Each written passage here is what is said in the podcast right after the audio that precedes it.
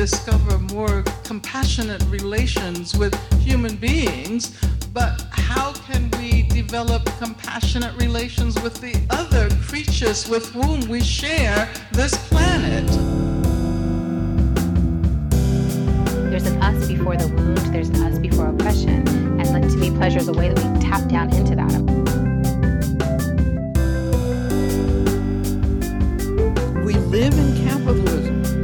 Its power seems inescapable. So did the divine right of kings.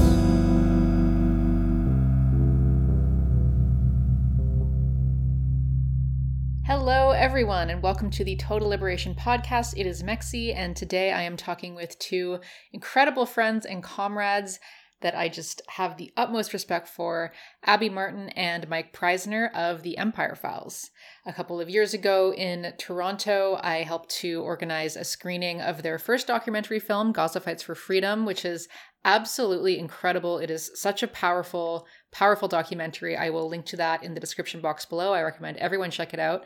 And they are currently working on their second documentary film, which I am so excited about. It's called Earth's Greatest Enemy, and it takes a look at the US war machine and US imperialism and its ties to climate change.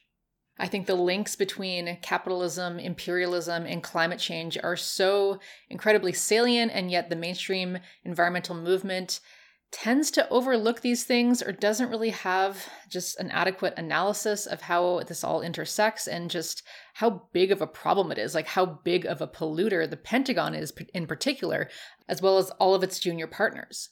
So I will link to the website of this new documentary in the description box as well as we talk about in the podcast. It is entirely donor funded. So if you do have the means, I would highly encourage you to donate either to their Patreon or to the documentary itself. As Abby mentions, they need the funding because they want to do it right. They want to make something that is really uh, quite a high production value, a high production quality, so that it can be widely seen and also widely taken seriously. So I think it's incredible, incredible intervention. Uh, before we jump in, I wanted to give a big shout out to Jade. Thank you for your Patreon pledge. If you would like to support the show, you can become a monthly patron donor at patreon.com slash total liberation. You can also join our Discord through the Patreon and join our bi-monthly community chats, which are always a fantastic time. Uh, you could also give us a one-time tip or donation via PayPal on our website, totalliberationpodcast.com or just share the episodes with friends and family. That really does go a long way. And also, as always, giving us a rating or review on iTunes or wherever you listen to us. It really, really does help. And uh, I appreciate every every single one of you who takes the time to do that. I really just love reading those reviews. So, with that said, I am very excited to get into the interview. I am here with two people that I just absolutely love and respect the complete hell out of Abby Martin and Mike Prysner of The Empire Files, and then separately of Media Roots and Eyes Left. So, how's it going, guys? Hey, great. Great. Thank you so much, Mexie. Feelings mutual. Uh, I'll let you guys introduce yourselves in a second, but for people who have been longtime listeners of the show, you've definitely heard Abby Martin on the show before, and we talked about her first documentary film, Gaza Fights for Freedom, which, uh, again, I would just highly recommend to everyone. And today we're here to talk about Earth's Greatest Enemy, a film I am incredibly excited for about the US war machine and climate change. So, uh, would you guys like to introduce yourselves and a bit about your work? Sure. My name is Abby Martin. I am an anti imperialist journalist, and I run the Empire Files with my co host sitting next to me, Mike Prysner. We do an investigative TV series that actually used to be on TV, but it's not any longer. So it's just on YouTube. But it's just looking at everything through the lens of US empire because I feel like all the context and framing through the issues that we face today, the most pressing issues, it's completely ahistorical and lacking the most important context at all, which is the US empire with its sprawling, expansive bases around the world and what that is doing to subjugate, you know, tens of millions of people as well as um, accelerating the decay of our society here at home. Yeah, I'm Mike Prysner. Um, I, my background is in, in media, but in anti-war organizing and creating anti-war propaganda specifically for members of the active duty military. And so yeah when um you know 2015 is when we started empire files together and ever since then been the producer there and yeah helping write and edit and do the on the ground stuff that we've done in a few different countries. But uh right now yeah just kind of in quarantine trying to uh, put out this the same kind of content we did before but also at the same time working on this film which we're going to talk about today which we're excited to talk to you about. Mm-hmm. yeah that must be super busy. Yeah your work is just incredible. Um, yeah i can't say enough good stuff about it. Um, i also wanted to shout out the video that you just did with brian becker on ukraine. I think it's just fantastic. It does such a good uh, you know deep dive into the context and the history and the major role that the US and NATO have played in this provocation. Um, so yeah, I would encourage everyone to check that out. I'll put it in the description box as well, and feel free to comment on that. It might kind of open up a whole new can of worms. But uh, I thought, you know, bringing that up and and you know what's going on in Ukraine right now is actually kind of a good segue into what we're going to talk about today, because I see so many people out there who are anti-war but not necessarily anti-imperialist and just kind of anti-war if they see it on the news right? But whatever wherever our attention is drawn is so often geopolitical um, and there's just no real understanding of yeah the history the role that the us has played in accelerating this this crisis um, or the fact that the us is bombing somalia and the us is helping saudi arabia bomb, bomb yemen and and helping israel to massacre palestinians and none of that's being covered. Um, and that's obviously not to minimize what's going on and the suffering that's happening in Ukraine, but I think obviously for people in the West and then in the US and in Canada as well, because we just help the US do whatever uh, mm-hmm. whatever it's going to do. Like it's on us to actually be really fully um, informed about all of all of what's going on in the full breadth and depth of the U.S. war machine. Um, which is not only you know bringing us to the brink of nuclear Armageddon time and time again, um, but it's also catapulting us towards climate catastrophe um, at, at, such an accelerating rate. Like it's just it's the biggest polluter, which I, we'll obviously talk about today. So feel free to comment on any of that. Um, but otherwise, I just wanted to ask, you know, about Earth's Greatest Enemy. Um, you know, how did this project kind of come together? The idea for it, and um, maybe if you could talk a bit about the importance of shedding light on these issues in this current current moment. Um, yeah, I mean, just a couple quick comments on the Ukraine situation. It is, it's devastating. It's, it's crazy that this is happening, and it is really important for people in the West, um, you know, who are rightfully outraged watching the news. Of course, I think you just have a visceral opposition, rightfully so, to bombs being dropped, and you know, uh, militarism in general, um, invasions of a country that are unwarranted and illegal, clearly. Um, but it's important as Westerners to understand how we got here and to really take a deep dive, as you're talking about, into the history of how the US and its junior partners have facilitated this and, and essentially set the stage for this very scenario to play out.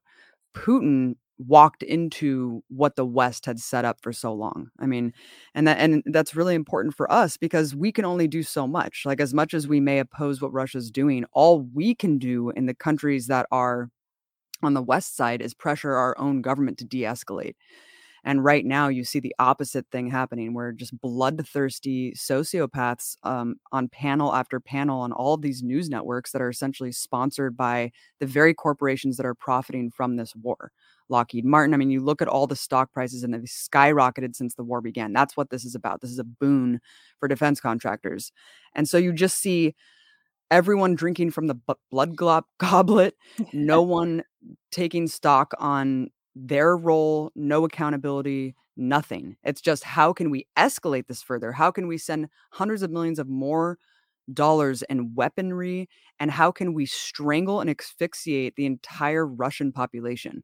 Like, literally, that's what you're seeing. You're seeing this insane pressure campaign that's unmatched, you know, at a time when Palestinians and solidarity activists for Palestine have been calling on international sporting events and, you know, academia and all these institutions to boycott Israel for these flagrant war crimes that are committed time and again in front of our eyes. And it's just scoffed at, laughed at. There's actual laws being passed to prevent those sort of things. So the hypocrisy is stunning.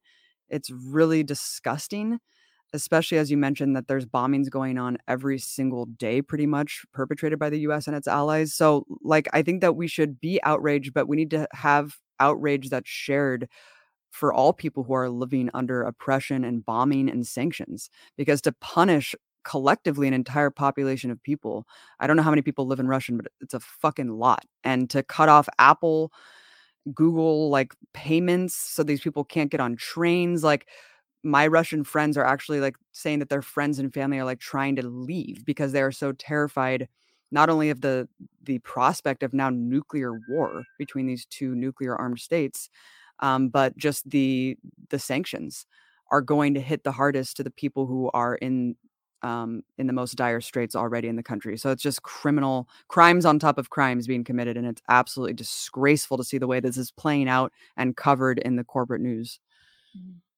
Yeah, I guess I'll just add that, like, you're Mexie, you're totally right to say that. Um, you know, let's like there's this you're battling people who are anti-war but not anti-imperialist, and so that there's that one side where we have people who are very concerned about what's going on, but think the solution is to look to the imperialist alliance of NATO to send weapons, do a no fly zone, that there's some kind of a military intervention that can be good. And I think that just from the US uh, history alone, funding a proxy war, funding a, a insurgency, a right with a, a heavy right wing factions in it because it's fighting an enemy of the United States has always turned out pretty bad. Afghanistan, Latin America, uh, Indonesia, it goes it goes pretty broad. So uh, I think people who are concerned should be uh, calling for for peaceful de-escalation, which the U.S. and NATO, which which is led by the U.S., can do very can make uh, huge strides to do to, for mm-hmm. de-escalation and for a ceasefire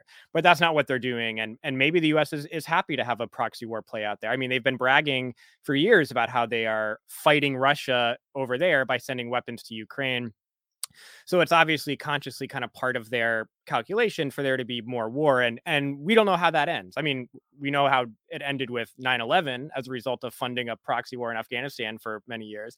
So, you know, we, these things are extremely dangerous and if people are concerned about the escalation and the potential for a bigger clash, everyone should be calling on NATO to pull back, de-escalate. I mean, they got us in this situation in the first place and that's what we're seeing in particular from the anti-war movement in Europe, people who are in the NATO countries who are kind of more uh, directly in danger of a conflict breaking out because they're very close to Russia, um, they are are taking the lead and saying that NATO needs to go away in addition to opposing the war in, in Ukraine. Um, mm-hmm. But then on the other side, we are dealing with people who are anti-imperialists, but uh, not socialists and don't have another, any other political ideology behind it. And so you get caught in the situation where you have people who, because Russia is you know, technically standing up to imperialism and to the imperialist alliance that you have to uncritically be happy about what's happening. Like, oh, this is great. Like they're poking the US in the eye and they didn't, you know, they didn't sit back and let Ukraine just become part of NATO.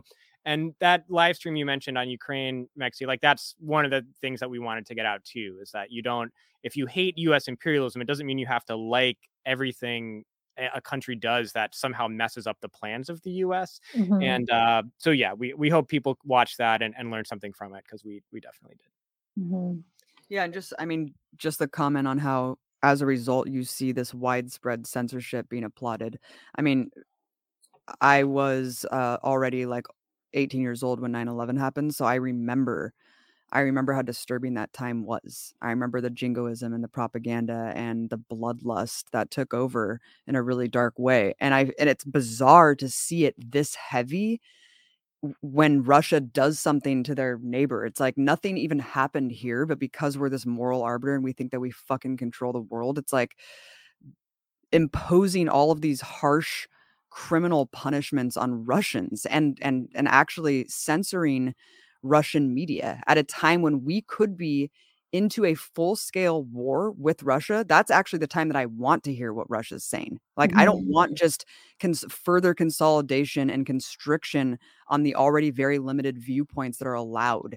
Mm-hmm. And I think that um, this whole gambit of censorship that's been accelerating for the last five years is extremely dangerous. And all it does is sanitize our reality from views that we find distasteful or that we don't agree with and that's a really problematic thing because once you just mm-hmm. purge those ideas they don't just disappear they fester mm-hmm. and um and it's just a huge problem, especially just having a show on RT America for three years and then seeing the shuttering of RT America and like Europe outright banning RT. As much as you may dislike RT, as much as it may be a propaganda vehicle for Putin and whatever, I find it very instructful to find out what Chinese media is saying, mm-hmm. Iranian TV, mm-hmm. Arabic TV. I mean, that I, it's just outrageous to me that people think that this is the answer um, mm-hmm. to just consolidate the Western, you know, viewpoint. Yeah. It's, it's very wrong.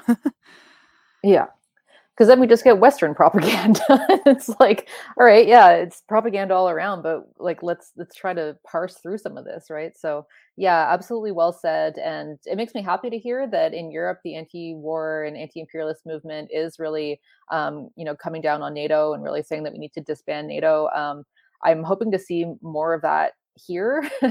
Um, but uh, but yeah maybe at the end we can kind of circle back if you have any um, ideas on how people can can organize and connect to different groups here to organize um, you know real anti-imperialism uh, at home. But yeah let's let's talk about earth's greatest enemy because uh, yeah as we said you know all of this not only destroys people and just you know terrorizes everyone for for hegemony for resources for profit but it's also just killing our planet which we need to survive and all of our non-human relations need to survive. Um, so yeah talk a bit about how the project i guess got off the ground um, and uh, again just the importance of, of shedding light on these things in this this current moment. Yeah well this idea to do a film about really earth's greatest enemy refers to the us military and refers to the fact that the us military which is the single biggest institutional polluter on the planet that regardless of any other dramatic changes that other countries and the United States may take towards net zero, which was the, the COP26 summit uh, a resolution, or other measures to save the planet from catastrophic climate change, that none of it will really matter if you really look at the impact of the US military around the world. And so we had this idea to make this into a film um, after we read a book called The Green Zone by a researcher named Barry Sanders, who kind of calculated how much emissions the military puts out. And this is back in 2009. Um, and this is kind of strictly just about emissions. Um, and so we had the idea to do the film a couple years ago. About a year ago, we started fundraising for it, um, or less than a year ago, we started fundraising for it. We've done a couple shoots for it so far. We've we, which we can talk about places that we've traveled to to start to get some of the footage. But um, just to kind of summarize it, you know, it's a pretty broad topic um, which of course is hard to do a documentary about a topic that's so big. Um, I think that the important thing for people to know is that you know other countries, of course, have militaries that contribute to pollution. No other country has a military like the United States, where it is so huge because it has hundreds, in fact, probably over a thousand bases that are all over the world and not so war as you mentioned like the war in ukraine that's very devastating to the environment for many reasons um, like the war in iraq there's places where you just can't have babies without birth defects because there's just pollution from depleted uranium that will be there for a billion years so war of course is extremely devastating to the environment but even if there was no war at all happening anywhere right now and the us wasn't bombing anywhere or anything like that the existence of these bases all over the world the logistics of getting the fuel that they burn and all their training operations and just daily existence, the logistics to get them all the fuel, the production of the weapons, like all of these things, and the pollution that comes out of the bases because they're using dangerous chemicals and just burning them off or dumping them in the water when you look at the full picture and you add all that stuff together, it's just devastating the planet. And this isn't just overseas. I mean, of course, where there's US bases overseas, it takes a huge toll looking at places like Okinawa, Japan, Jeju Island, all, over the globe, wherever there's a US military base, there's high cancer rates and all these horrible things that happen to the population near it. Um, but in the United States, is a thing too. I mean, there's um, Superfund sites refer the EPA designates places that are in need of serious environmental remediation because they're severe dangers to public health. And most Superfund sites in the U.S., most most of them are military bases or former U.S. military bases. Um, so this just really scratches the surface. Of course, nuclear weapons present a great danger to the to the world and things like that. So it's fairly broad, and so we're trying to. Our goal is to kind of piece all of these different myriad things together that that show the vast deadly environmental impact that the existence of this huge expansive war machine has on the planet and for our survival as a species and other species and try to condense that down into a film that will be like the intervention in the environmental movement the Mm. climate change movement is popular right now. Most people care about climate change. Most people want to see strong action on climate change. Most people can probably be moved into political action on climate change. I mean, the demonstration in Scotland at COP26 was, you know, 100,000 people or more, and people traveled from all over the world to be there. So the climate movement has so much potential, and people's uh, support and participation in the climate movement has so much potential. And we want this film to be an intervention in that movement to say if we're going to be fighting things like big oil and big agribusiness and all of these big polluters, which is important, we can't ignore the elephant in the room, which is the US military, which in the United States anyway, is treated as one of the leaders that can help save the planet from climate change rather than one of the big contributors. So we hope to make an impact on that conversation and make it impossible to ignore the US military and the Pentagon when it comes to the climate movement. Mhm. And I'll just add that there does seem to be, as much as the environment is such a pressing pressing issue today, and climate change seems like it's becoming this huge urgent thing that people are really galvanized behind changing. Um, there does seem to be a huge detachment um, there, and a lack of awareness about the role that the U.S. military plays. And I think you mentioned it as you introduced us that the U.S. military is the largest institutional polluter in the world. Um, that if you just point out, you know, any oil corporation, any chemical like Monsanto, for example, I mean, the pollution that is put out by the U.S. military on a yearly basis makes all these corporations pale in comparison. And through the structure of US imperialism, it subsidizes and helps prop up the industries that are also, you know, the adjacent biggest polluters. So like Mhm. big oil, you know, big agriculture, all of these things, factory farming, all of this shit is propped up by capitalism. And Mhm. US imperialism, we know that it needs to grow and continue to extract and exp- you know resources from all around the world and so this entire structure is really what the core of this thesis is and so you know that i think was the driving force behind the idea was just like no one's really done this before and it's so needed this intervention is needed right now because it's such an urgent thing to tie all this together but Mhm. also learning the fact that you know as we're having these yearly climate change conferences the fact that the US military made itself exempt back during the first Kyoto negotiations in 1997 the US military lobbied to exempt itself from any climate counting and because it led the way all of the junior partners in every single country that participates in these annual negotiations basically followed suit and they were like we don't have to count our military emissions either so now you have this huge gaping hole where you have Biden touting this net zero, all the carbon emissions that they're trying to cut in half by 2030. It's all meaningless because they're not counting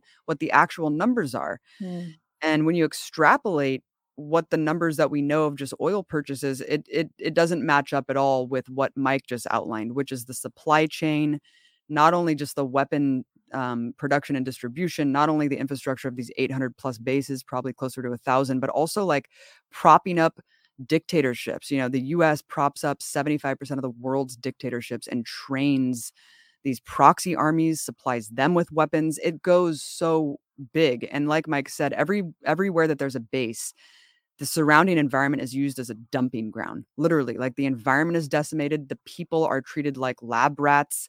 It doesn't just happen overseas, it happens here. You can see it playing out in Red Hill and just in the 900 Superfund sites across the US that have been um, used for military installations. So it's a very dire situation and it's a very urgent thing to expose. Mhm. Yeah, and just really quickly, um, you know, like that. It's it- w- many people are shocked to learn, and actually, we talked to a lot of people at the demonstrations in Scotland outside the the climate summit, um, and nobody. Not only did nobody know that the U.S. military is the biggest institutional polluter, but nobody knew that military emissions, carbon emissions, are exempt from the count that all these countries agree to at these international climate summits. So it Mhm. really means that they're just completely meaningless because they say, okay, if we want to save the planet here's the minimum we can do. We have to get cut carbon emissions by this much, or whatever the net zero thing is. We cut carbon emissions and add by and add enough carbon positive stuff so it cancels each other out. They're not counting emissions from their militaries. That's because the United States and the US being the biggest one. So it's all just completely fake. And so being able to go there and Abby, uh, some of this was released already, but a lot of it hasn't been because we're saving it for the film of Abby confronting different American politicians and saying, Don't you think that US military emissions should be counted? Nancy Pelosi, of course, famously said no. Uh, but Andrea Ocasio Cortez said yes, they should be, which was a um, important statement and the first I think we've seen from a US politician acknowledging it. And so, of course, you have the direct pollution of the US military, like from carbon emissions, where these emissions, which we know are a huge problem, are just hidden, not counted. And the US is saying we are not going to acknowledge our carbon emissions from the military at all in any of these international agreements, and their mm-hmm. partners are going to do the same thing. But then, as Abby mentioned, you have these kind of indirect ways of pollution, where I think pe- a lot of people are familiar with the case of Ecuador, where Chevron dumped massive amounts of oil in the Amazon. There was a huge lawsuit. Steven Donziger was the attorney that won this big lawsuit against Chevron for their illegal dumping of oil, and then was like arrested, and he's on house arrest now because Chevron bought off all these judges to like prosecute him for some crime or something. Um, but how did Chevron or its predecessor, Texaco and Shell, how did they get into Ecuador to dump all the oil? Well, the US military overthrew the government and installed this right wing junta that then gave all these contracts over to American oil corporations. And so mm-hmm. there are these indirect ways also where the US military um, paves the way for the mass mm. destruction of the environment that's hidden as well. And so when you piece mm-hmm. together the direct pollution and then indirect pollution like that, where the military really serves as the battering ram so that companies can get in the door in countries where they're not allowed access to, to then abide by no environmental regulations whatsoever. And then you see situations like Ecuador. And I mean, there's a really long list of similar things. Mm-hmm. Yeah, absolutely. You're right. I mean, it this is such an urgent, urgent thing. And I'm really, really excited for the intervention that you're making because you're absolutely right that I mean, eh, pretty much i mean other than the deniers you know pretty much everyone right now is concerned about climate change you know all the youth all the students out there are so concerned about climate change and i really do feel like this intervention will be like could be really well received and could really start to shift the discourse and um, you know get a lot more people involved in the anti-war anti-imperialist movement because yeah it's such a big issue and all of this is so covered up and if people i i, I don't know i feel like if people knew about it um, there would be a lot more outrage, right? There would be like, hey, what the what the hell is going on here? Um, you know, we're fighting against climate change, and none of this is being taken into account, right? Um, so yeah, I just think this is so needed, and um, it's a pretty scary time because um, you know we we know that we're in this decisive decade in terms of climate change and at the same time we also have this kind of like waning US empire that's going to try with all its might to hold on to its its power and its its military prowess around the globe and it's these things are so connected and we really need to we have to tackle both of these things together. So I'm just really excited for for your film. So I definitely did want to talk about your um your your trips and kind of what you're uncovering maybe like I, you brought up uh, cop 26 so maybe we can also talk about that uh, briefly actually like in my academic work i've actually sat in on a number of the cbd cops which is the convention on biological mm-hmm. diversity mm-hmm. so there's actually two cops for people who don't know there's like the unfccc cop which is the climate change one which is really gets the most fanfare and that's the one that we usually pay attention to every couple of years. And there's another one the convention on biological diversity which is basically about conserving you know the world's the world's biological diversity like it sounds. Um, but sitting in on those ones i mean for me and there I, guess you know they are protested as well but again I, I, think it gets less fanfare than the climate change ones but even still it's really surreal because you know all of the parties admit to each other that they haven't met any of the, the targets and that things are actually getting wildly worse um, and yet other than a few outliers you know nobody is bringing up capitalism nobody is bringing up the unsustainability of you know the, the whole imperialist system um, and so it just feels really I don't know. Yeah, it's just really surreal to be in those meetings and have everyone really acknowledge the the gravity and the weight of the situation we're in, but then seemingly not actually address like you know the main drivers of what's going on. So I guess you know talk about what it was like to to be there at COP 26, and then um, yeah, I mean maybe uh, you you confronting Nancy Pelosi and AOC, which I know you have uh, released some videos on as well. You've you basically described it perfectly, which is um, it's a bunch of people that get together to not talk about what they all know is the core underlying issue. because th- I think that's the best way to describe it. It's like a a lot of people were very well intentioned because they purposefully include like line 3 activists had like a panel there. Like it was really interesting because they really want to appear like they're broad and opening the floor to like engage with the activists who are putting their body on the line against oil infrastructure and all of this stuff and like really pushing forward this notion of uplifting brown black and indigenous voices to the front. But really when it comes down to it capitalism is like the word that you do not hear. Mhm. we all know that this is an unsustainable system that we are digging our own graves and in fact that is what the UN chief in the opening plenary for COP26 said a direct quote we are digging our own graves well why the fuck is that Mhm. What Yeah. is it about this system that we are all going to bury ourselves under? It's just like fantastical thinking that we can just, you know, do these carbon net uh what is it called? The net zero, like trapping carbon and not actually stopping pulling all the carbon out of the ground. It's like just so bizarre that this is their plan. It's like, no, we're just going to offset the carbon that we're going to continue at this accelerated rate, not even slow it down at all because that would hurt profit margins. Instead, we're just going to plant trees. It's like, this is fucking mind blowingly dumb. How is anyone like on board with this? And, and so the entire COP atmosphere felt like a trade show.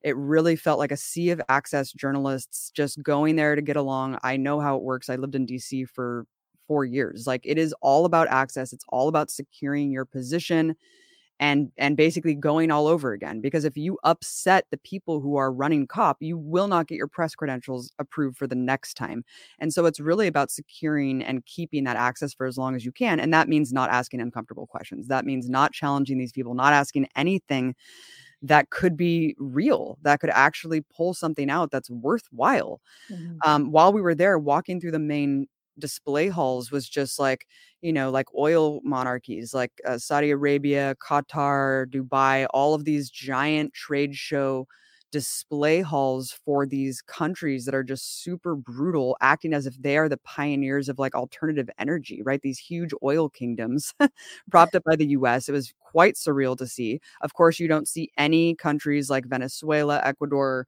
i mean probably ecuador now because it's like a puppet um, but you didn't see anything that wasn't like already uh, a partner of the empire being displayed. They just weren't allowed you know you, of course russia and china weren't invited. Um, and you're walking through these trade shows and it's just all of these people patting themselves on the back talking about net zero and talking about this this identity politics stuff.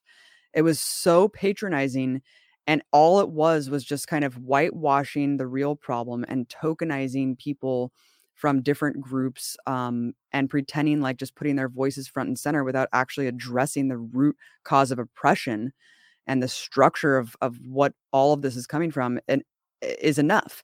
For example, we went to uh, a panel of US governors who are supposed to be the leading advocates of like climate change justice. Jay Inslee, he was a 2020 presidential candidate who his literally his entire program was climate change advocacy, like justice, we need to act now. This is my one and only issue. Like which is okay, props to you, dude. So we were excited to go to the panel. We're like, okay, great. We're finally going to get some real answers and like actually press these people.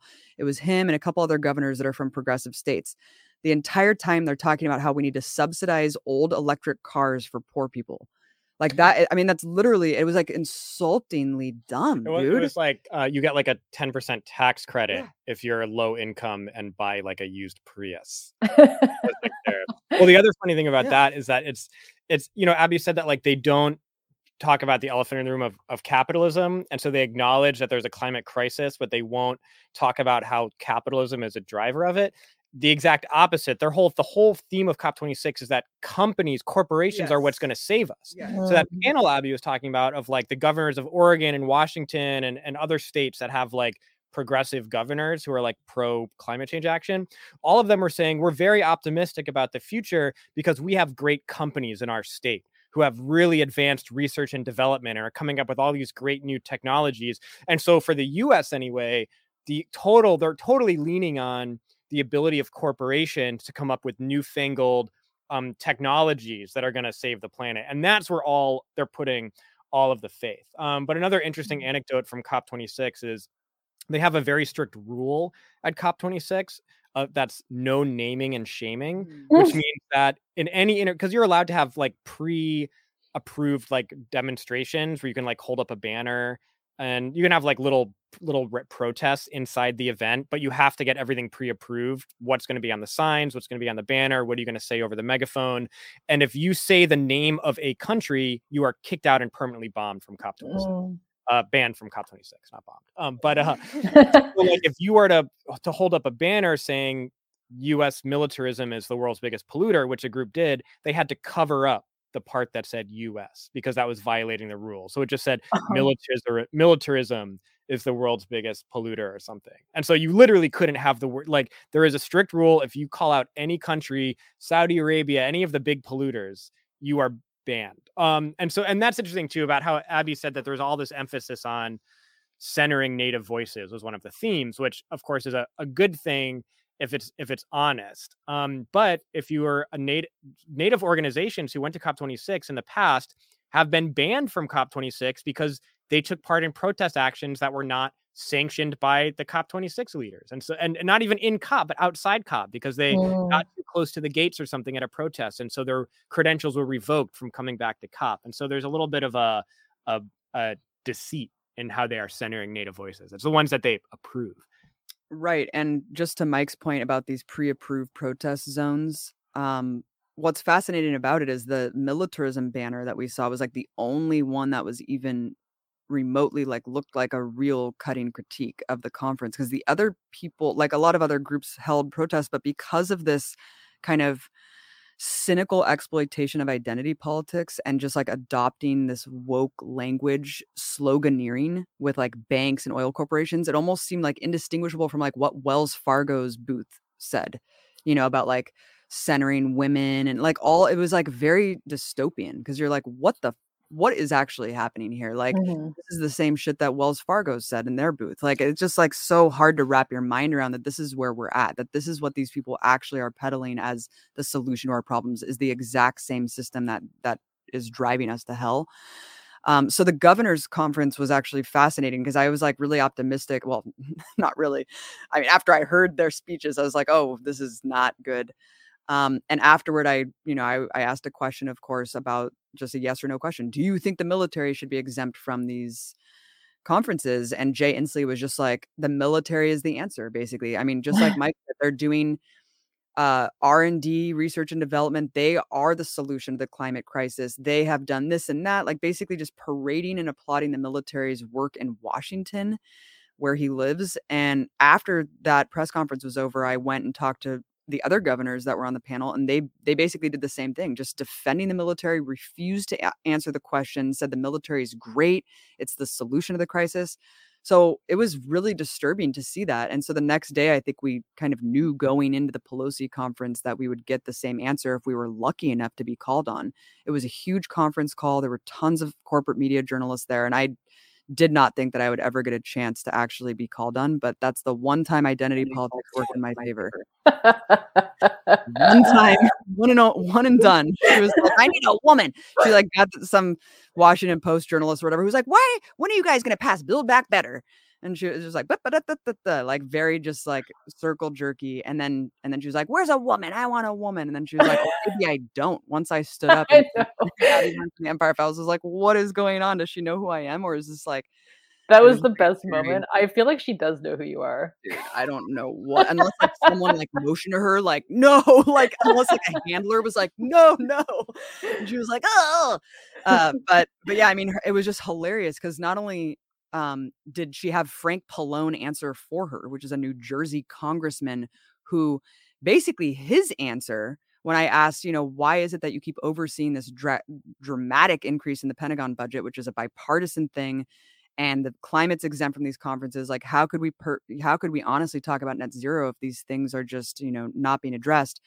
And frank pallone's answer mind you frank pallone and nancy pelosi both receive annual donations to their super pacs from lockheed martin from bay from all of these defense corporations just like most us politicians do so just keep that in your back pocket so frank pallone goes off on a rant about how no no no we need to actually invest more in the navy because the oceans are going to rise.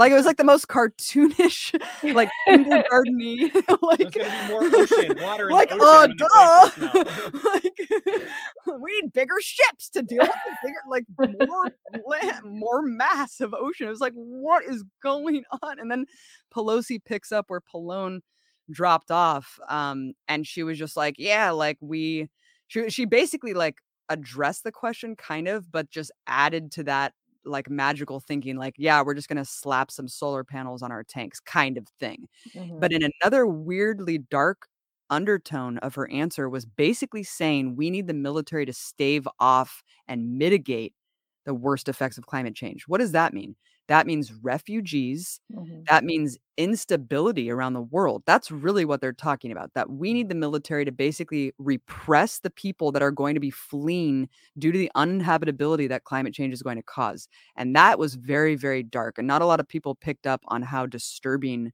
that aspect of the answer was. But I mean, walking away from that, it really says it all. It was a complete and total farce. No one knew what the hell was going on and it was a waste of probably half a billion dollars right there just down the drain this whole cop experience and it and it you know we're not going to be invited back but i think that if you're there for access you're there for the wrong reasons Yeah, and the the oil companies had more delegates at Oh, yeah. COP26 than any single country. Wow. That says everything. that does say everything yeah it's it's so disheartening um and really really it yeah truly dark um and it's uh yeah it's hard to like maintain your I, I don't know it- it's so enraging to see that to see that all of the protests are so um micromanaged and controlled and that there's no real um that it's it is just a farce. It's just a bunch of um you know oil companies pretending like they're leading the way or whatever. Um it, it starts to just feel so overwhelming right? Because it's just like this is what we're up against. Like it's so uh, you Mhm. know And like undercover activists. Like a lot of these panels that are like youth climate activists that are on these panels like secretly work for big oil. And they're Mm. like on through these front nonprofits and things like that. So a lot of the like delegates to COP that were featured as like at climate activists actually were working for like Shell and Chevron and stuff, but through these like this weird apparatus they have.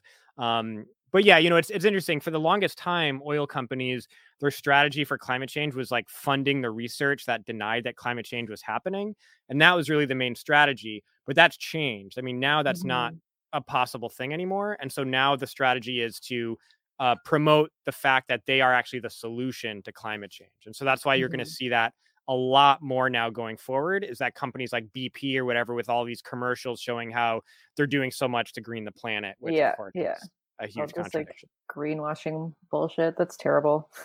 Well yeah i'm sure you got a lot of uh, interesting footage from that for the film. Um, so yeah i wanted to talk a bit about like some of the travels you've been doing. I know you went to alaska as well. Um, i'm not sure if you've gone any, anywhere else but um, yeah maybe you know some of the, some of the highlights and also the lowlights of those those travels and what you're finding out. Um, you know what are some of the more more shocking and disturbing things that you're uncovering um, as you as you travel the world absolutely uh yeah i want mike to talk about the red hill situation because he just Mhm. he urgently you know uh, that was an urgent situation that he immediately went on the ground for in hawaii Mhm. um but i'll briefly talk about alaska a lot of it's um uh, Alaska was a pretty enlightening experience because going into it, I didn't realize that climate scientists specifically go to study Alaska because it's kind of what they call the canary in the coal mine. Mhm. Um, it warms three times faster than the rest of the planet because of where it is. And and the indigenous community there is like the biggest proportion of indigenous population uh, um, of any state in the country. So there's a lot of things that are all compounded that it it makes it a really interesting case study and climate scientists can kind of observe what's happening there and extrapolate that this is you know this is what's going to happen to the rest of the planet in such and such time. Um yeah so it, it it was pretty interesting to talk to so many climate experts and really just kind of you know like i was inundated with um with magical thinking about climate change my whole life like I- i was affected by the propaganda as well. I guess i didn't realize how dire it was and i always thought that perhaps maybe i'm thinking of the worst case scenario in like a hyperbolic sense and a fear mongering sense and maybe it isn't that bad maybe the truth is somewhere in the middle But what you realize after talking to a lot of these scientists is that they actually purposefully put out the most conservative estimates Mhm. because they don't want their very hardcore scientific data to be misinterpreted and used for political purposes. So they actually tend to minimize their analyses about things like climate change for that exact reason. So it, it that was mind blowing to me. I was just like, okay, so like this is literally like all I mean everything is laid out there and i mean they they try to be as positive as they can you know a lot of the climate scientists were just like yeah we have about 10 years to turn this around and um and you know i but a lot of them were just like really calm like one guy that we were talking about the permafrost and how you know most of alaska is permafrost and how once that melts i mean all the carbon that's captured in the permafrost is just like this like forget about the rest of the world for a second like alaska won't exist. Like that like the ground is so unstable because of this what was permanently uh, core that's ice is now thawing at such an exponential rate that like any time any of these like cataclysmic climate altering events can happen that aren't even being um accounted for in the climate data that we see generally like because it's just those it could happen at any time like the methane burp in the ocean like those things would completely take already that hockey stick and like like do like a curveball where it's like going like like twice as vertically like it's just so crazy to think in that way um but then we met with um we met with someone who basically gears her entire life's work to doing FOIAs trying to find out the impacts of militarism on alaska. So one disturbing thing about alaska was just how much the military is revered and how much alaska this what we ref, you know what we understand alaska to be as this like pristine untapped wilderness and it really has been just used as just a just callously used as a dumping ground by the US military for for decades Mhm. um, St. Lawrence Island. We spoke to an elder Inuit woman there who was talking about a Yupik, I'm sorry, Yupik woman who who's from St. Lawrence Island, who's just talking about this isn't even designated a Superfund site. And when you fly into Fairbanks or Anchorage, you see like all of these like tourist advertisements to go visit St. Lawrence Island and like see how these people live, like really like heralding these people as like the most badass people on the planet. Meanwhile, they've just been like poisoned, like deliberately poisoned from US military dumping all these bases that were left used for a couple years during the Cold War or afterward as military outposts and then they were just left with can- carcinogenic chemicals all of their food their sustenance the salmon that they just used to take directly out of the ocean it's all toxic. They used to live till they were like 100 years old and now they're dying at like 50 like it, it's just the most devastating thing when you realize like native genocide isn't a concept that is obsolete like this is Mhm. something that's sl- a slow motion continuation of the policy of like settler colonialism and that just continues to this day Mhm. and that was really disturbing too and just talking to the, this other woman who's just documenting what the superfund sites have done um, what they continue to do to pollute and the PFAS chemical disaster that is now going to be the new environmental crisis that we faced from military dumping and burning of this foam, this firefighting foam that's used in war games and munitions testing and all of that. And so there's so many levels that I just I walked away from that trip just being like, holy shit, like and and another disturbing thing about it is just like seeing the glaciers firsthand. I mean, Alaska has what like 50,000 or 80,000 glaciers or something and like the rapidity of of warming just with our guide who we went with to one of the glaciers and um the Matanuska glacier and he was like this is unbelievable. He was like there 10 or 15 years prior and he was like this is just unbelievable like how much this Mhm. has melted and receded just in the last 10 years and just kind of envisioning where that's going to go in the coming decades um, and the privatization the private takeover of these lands and parks where you have to go through these private businesses and families to even access some of this landscape is like also very dystopian and orwellian and so it was Mhm. it was pretty pretty upsetting stuff. Hmm Yeah, I w- want to plug your um, your Patreon because I know that you guys did a, a deep dive on this this topic on your Patreon as a Patreon exclusive podcast, and I was listening to that the other day, and and yeah, like the privatization thing just really got me. like you guys, they, they yeah. they were on a glacier, you know, filming for the um, for the the documentary, and they were interrupted by a wedding party of the owner's daughter. The owner of the glacier. Yeah, the, The glacier is owner of literally the owned by like some right wing cowboy guy. like what does that mean? That's so that's yeah, that's ridiculous. that's America. You can you can buy a glacier. and then make people pay like you had to pay like three thousand dollars to Yeah. get on there. You know, Yep. if that's Yeah, oh my god. it used to be yeah. a net like a a state park, Yeah. And Yeah. then they privatized it, so you have to pay a Yeah. lot of money to see it. And yeah, yeah, just absolutely unbelievable. we Um, uh we got some some uh low key footage of the wedding on the glacier though, which you will see in the film. Uh, but yeah, we uh we did some sneakiness to to document how wild it was, what was happening. That is great. So yeah, I definitely want to plug your Patreon so everyone can check that out. And you guys do, you know, great podcasts all the time as well. Um, but uh, Mike, did you want to talk at all about the Red Hill? Um, Yeah, I mean, sure. I mean, Hawaii, it's just another, I mean, this is just a microcosm of like everywhere there's US bases, you see this kind of thing happen. Um, Mhm. but Hawaii is a great example because, you know, this was a place, again, like with Ecuador, it was overthrown by the US military. It was a sovereign country, it was recognized by world powers, and the US military saw, you know, everyone knows about Pearl Harbor. Pearl Harbor was like the breadbasket of Oahu. It was, it was all massive, highly advanced, sustainable fisheries for people on the island. It's where all the food came from for all people living on, on Oahu. Uh, U.S. general saw Pearl Harbor on Oahu and said, "Damn, this will be a really good place to park Navy ships. So then we can like wage war against all of the Pacific by parking all our ships here and fueling them up here." So then U.S. Navy went to Hawaii and overthrew the government and said, "We're actually this is ours now, and we're going to dredge Pearl Harbor, destroy all the wildlife, all the habitats, and we're just going to park our boats here and dump all the fuel in the water." So that's where the story started. Um, this happened in the late 19th century, um, and then ever since, the entire uh, country or you know nation of Hawaii, which was stolen by the U.S. and never legally annexed, and so it's still illegal that the U.S. military is there. It's illegal that it's part of the United States. It it was that was never a legal thing that happened.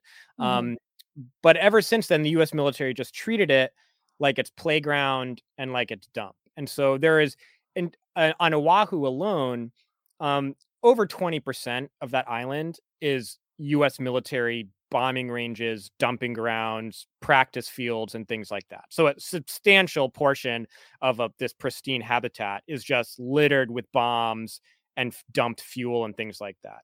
Um, but this particular crisis that happened is the U.S. military stores all of its fuel for the ships at Pearl Harbor um, in these really old tanks that were built in like 1930 Mhm. and they're completely rotted through. They leak oil all the time.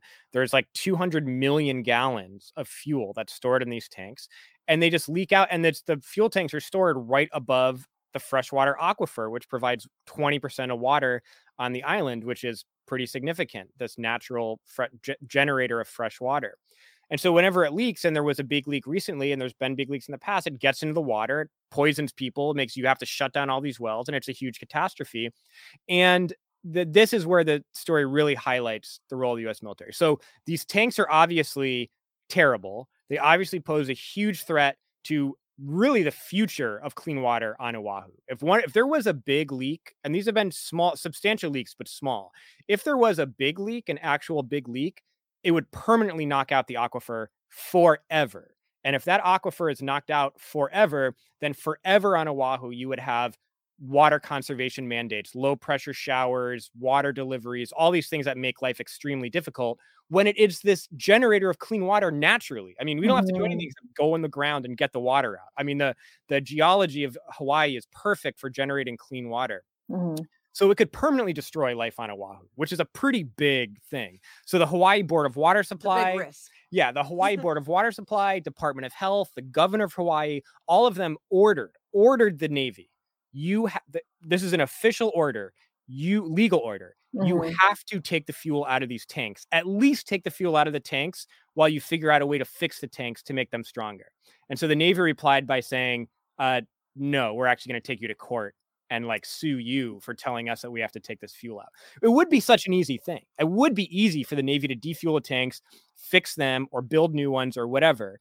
Uh, but they just refuse and it just shows like where is Hawaii's sovereignty? It's not just local people who are demanding it, but the actual elected government, all of the powers that be, the Congress people, the governor, the Department of Water, the Department of Health, all saying you have to do this, and the Navy is just saying no, we're the we're the military, we do whatever we want, Mhm. um, regardless of the the threat that it poses to public health and really the future, really the future of life on the island of Oahu. So I think that is just Yeah. a, a really perfect uh, just zoomed in look at what how the U.S. military conducts itself in terms of how it just willingly pollutes places for no reason at all. It could easily find ways to not conduct their operations with tons of pollution, but even when there's very reasonable attempts by the people that are poisoned, local community and local officials, they just see it as like, no, that's our top priority is having a super ready navy to play war games in the ocean all the time, which is really all that Mhm. they're- they need the fuel for is just to go onto the ocean and blow a bunch of shit up in the ocean for practice. Yeah. Uh, so yeah, well, and like to threaten China, right? Yeah, right. Of course, that's their that's their uh, their watchdog for the Pacific, and so that's that's why Yeah. Pearl Harbor exists is to dominate that entire region. And so yeah, no, that is yeah. a higher totally. priority than everyone living on the island of Oahu, including their own soldiers. I mean, the people that were poisoned by the Red Hill leak, it was all the military. It was all Yeah. people living in military housing who were all completely poisoned, and they still didn't care. And so that just I think tells you everything. Yeah, absolutely. Just so disgusting. Mhm. Um, I actually want to shout out Silver Spook. He's an Indigenous Hawaiian comrade and an activist, and we did a, a episode with him uh, recently as well. And yeah, he he Great. talks about this a lot. So, so yeah, I mean, very shocking. Very, uh, I mean, not I guess not shocking. Very upsetting. very disheartening. Uh, all of that. Um, but I'm wondering, uh, you know, what what are you planning next? Um, are you planning to do any more traveling, um, or I, you know, obviously no spoilers if you don't want to give Mhm. spoilers, but uh, whatever you want to share about, you know, what what else are you hoping to to look at and to uncover for the film?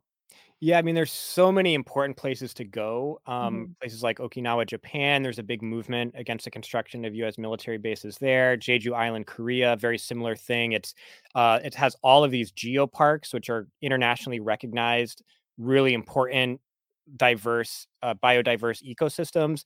The U.S. military is building bases there. That's just completely destroying them, and like the whole island of of Jeju is uh, demonstrating against the military construction. So we want to go and cover these frontline struggles. Of course, we're constantly raising money for it because we'll be limited in travel by how much we can actually raise to to do Mhm. it. Um, but the next trip I think we have planned is, you know, uh, so, something that gets left out of this conversation a lot is that the United States is a, a territorial empire and has a lot of territories. Places like Guam um, that are not have no real rights in Washington, but are just owned by the United States. And Guam is one place that is is next on our list to go because it Mm. doesn't really get attention. The U.S. military has done terrible things there. There's a, of course, a movement against it that isn't often heard, and so that's our our plan in the short term. And of course, there's uh, hundreds of places across the United States that are Mhm. suffering from the devastating effects of pollution from the bases near them. Yeah, and so earthsgreatestenemy.com is where people can go to help this project. Of course, not only the travel that's needed to finish the filming, but then of course the editing, graphics, um, all of that, because we really want to make this as high production value as possible so it can reach as many people as possible. We're not going to do this some sort of grassroots production put up on YouTube. This this has to be a proper intervention, meaning it has to be taken seriously and people need to pay attention. And I think that a point that you made earlier is really important to address quickly is that this is such an existential threat, which could be completely paralyzing and really difficult for us to even figure out how to navigate this current moment. And that's why I think this film can shed light and instruct us on how we can do that in our own communities, which is demilitarizing our lives our Mhm. minds and our local communities because that's really the only thing that we can really do. I know that we tend to focus on like very big issues that are you know very broad and seemingly like very daunting, you know, like the US empire and it's and how it's doing all this horrific shit around the world in our name, but um but it's all it all impacts every facet of our lives and that that's why we can put this issue front and center wherever you are and tie it together with the issues that most impact us directly here and and let people know that that consciousness is necessary to understand you know how all of these things fit together and how it all is underpinned by this exploitative system of of imperialism and and of course capitalism. And um, so really the solution based orientation is is really necessary to guide people through that you too Mhm. can do something about this. Um, Mhm. and and um and we all need to make that effort, of course, if we want to live in a just and humane world. Mhm. Yeah, that's so important. And thank you for bringing that up. I was going to ask that next of where can people support this? I'll definitely put a link to uh, Earth's Greatest Enemy in the show notes because everyone should go and support uh, monetarily if you can uh, the project because um, I'm so excited about it. I think you're so right. It's so it's so needed right now, um, and we do really need that solutions focus because otherwise it can just feel so paralyzing to just be like, okay, well, these things are so big. What what do we do, right? Um, so yeah, that's that's wonderful. Um, so I'm conscious of your time. I don't know if you have anything else you wanted to say about the film. Um, I know a comrade of mine did want me to ask you about uh, you know anti-imperialist organizing right now. If there's anything you know good you see going on, or kind of uh, any advice you can give to people who want to uh, organize against the escalation. Any of that you can touch on, and, and otherwise maybe you could just uh, I guess let people know where they can find you and just thank you for coming on the show. no, Take it away, definitely happy to. Yeah, I mean, I, I think that the organizing against um, U.S. intervention in Ukraine right now, it's it's not as bad, but it, it could be kind of comparable to organizing against war right after 9-11, where anti-war voices are going to find themselves extremely isolated because while you have a lot of attention and sympathy for what's happening in Ukraine, um, I think a very dominant thing in the mainstream is that the U.S. needs to support it yeah. meaning arms, funding. So and and there's not really calls to de-escalate or ceasefire, and there's not really calls to um, prevent what kind of set the stage for it, which was the expansion of NATO and the belligerence of NATO and the threat that that that poses, which is which is the correct demand for us to bring out is that we can oppose the war in Ukraine, oppose Russian Russia's actions, but also make sure to highlight what our own governments have done and Mhm. call on our own governments to pull back and not escalate the situation. That may not that may be popular, but it also may not be popular right now. And there are definitely large demonstrations that have been happening of people that are um, you know and you, you see a lot of the of- of course the neo-nazi thing in ukraine is a bit overplayed in some circles but it is a very real thing and so i, have seen demonstrations around the country that had large contingents of these far right groups there um, but also the a lot of these demands like it was when people were supporting protests in syria and so forth it's the demand is for no fly zone weapons and things like that and that's not something anyone serious about uh, anti-war organizing can get mixed up in. Um, But if that is a, a dominant demand right now, it was going to isolate those of us who want to shift the focus to NATO and the United States and demand de-escalation and, and not things that are going to escalate the crisis. And it's, it, I think the lesson from the post 9/11 era was when people were attacked for saying we should not go to war in Afghanistan, and everyone's like, "What are you talking about? We there was just this attack." Um, over time, those voices were vindicated. And over time, people who thought that was absolutely absurd that the anti war movement was doing that came around and supported, uh, or at least admitted that it was right to begin with. Um, and so it's, it's, I think people, my only, I guess, advice is for people not to get discouraged by moments of kind of temporary isolation and alienation from broader sectors of society who may be influenced by different, different demands. Um, and so, yeah, but I think that there, I think maybe one of the positive things that could be happening is because there is this kind of like uh, highly racist uh, reaction to the war, and that all these you know blonde hair white people are are being bombed, and there's pictures are horrible. Like I think that it, it because that's happening, and it's the hypocrisy is being called out. And that all of these like images from Palestine are being shared, like, look what's happening in Ukraine. This is terrible. It's Palestine. I think it could actually um, a, a lot of people are pointing out how this is just gross, which it is. But I think it might, it could have the effect of, you know, if people, the first war they really care about is the war in Ukraine, that doesn't mean that they're only going to care about the war in Ukraine. And it opens up, I think, new sectors of the population in, in Canada and the US who are are upset about this and are thinking, well, where else is this happening that I that I didn't know about? And where else is it actually worse that I didn't know about? And so I think it, it actually opens up broader sectors of people to be reached with an anti-war message, which I uh, am encouraged by, and I think is something that we can we can think about in terms of how we strategize, how we're going to reach out and organize other people. yeah, I mean, and just like what I was saying at the beginning of the podcast, this could be a really great opening for people who feel like oh, I'm really against what's going on, but then they just have no idea what they can do. You know, Yeah. they live in the West and they're just like, well, all I can do is join the chorus of condemnation against Putin. Well, in fact, you can do much more than that. And and that's where our, you know, our role comes into play where we can uh, say, look, our governments have actually had a lot to do with this tinderbox and uh, creating the circumstances for this to happen. So it's about education and it's about using this moment um, for political organizing in a way that can benefit um, the anti-imperialist movement as a whole. So Mhm. and using internationalism and solidarity with with people in Ukraine to do just that. So I think it's actually like Mike said, it's a really it can be a very good opening, even though we're going to face a lot of backlash for people saying, "Why are you talking about America?" Like, yeah. no matter what Russia does, America's right there, playing some Absolutely. role. so yeah no those are such great points yeah thank you so much for that insight and just for sharing all of this today um yeah just again just absolutely love your work um encourage everyone to go check it out and uh yeah just thanks again for coming on if you want to shout out where people can find you um you can do that now Yeah, well, all our video content is at youtube.com slash empire files. Uh, we post a lot of videos there. We also have a podcast, which has some audio from our videos if you prefer listening to them as audio, but also a lot of podcasts we do that we don't put into video format. And so any streaming app, you can look up the Empire Files. You'll find our podcast there. And then we have a Patreon, which is patreon.com slash empire files. And we put on some exclusive content there. So there's some podcasts and stuff about once a month that um, only patrons have access to as a thank you for making all our work possible. None of our videos or anything have ads or are monetized in any way. So 100% of our funding comes from our base of donors who want to see us put out free content without ads on them. And so if you become one of those people, it helps us a lot as well. And that's how the movie's being funded as well and all that. Mhm.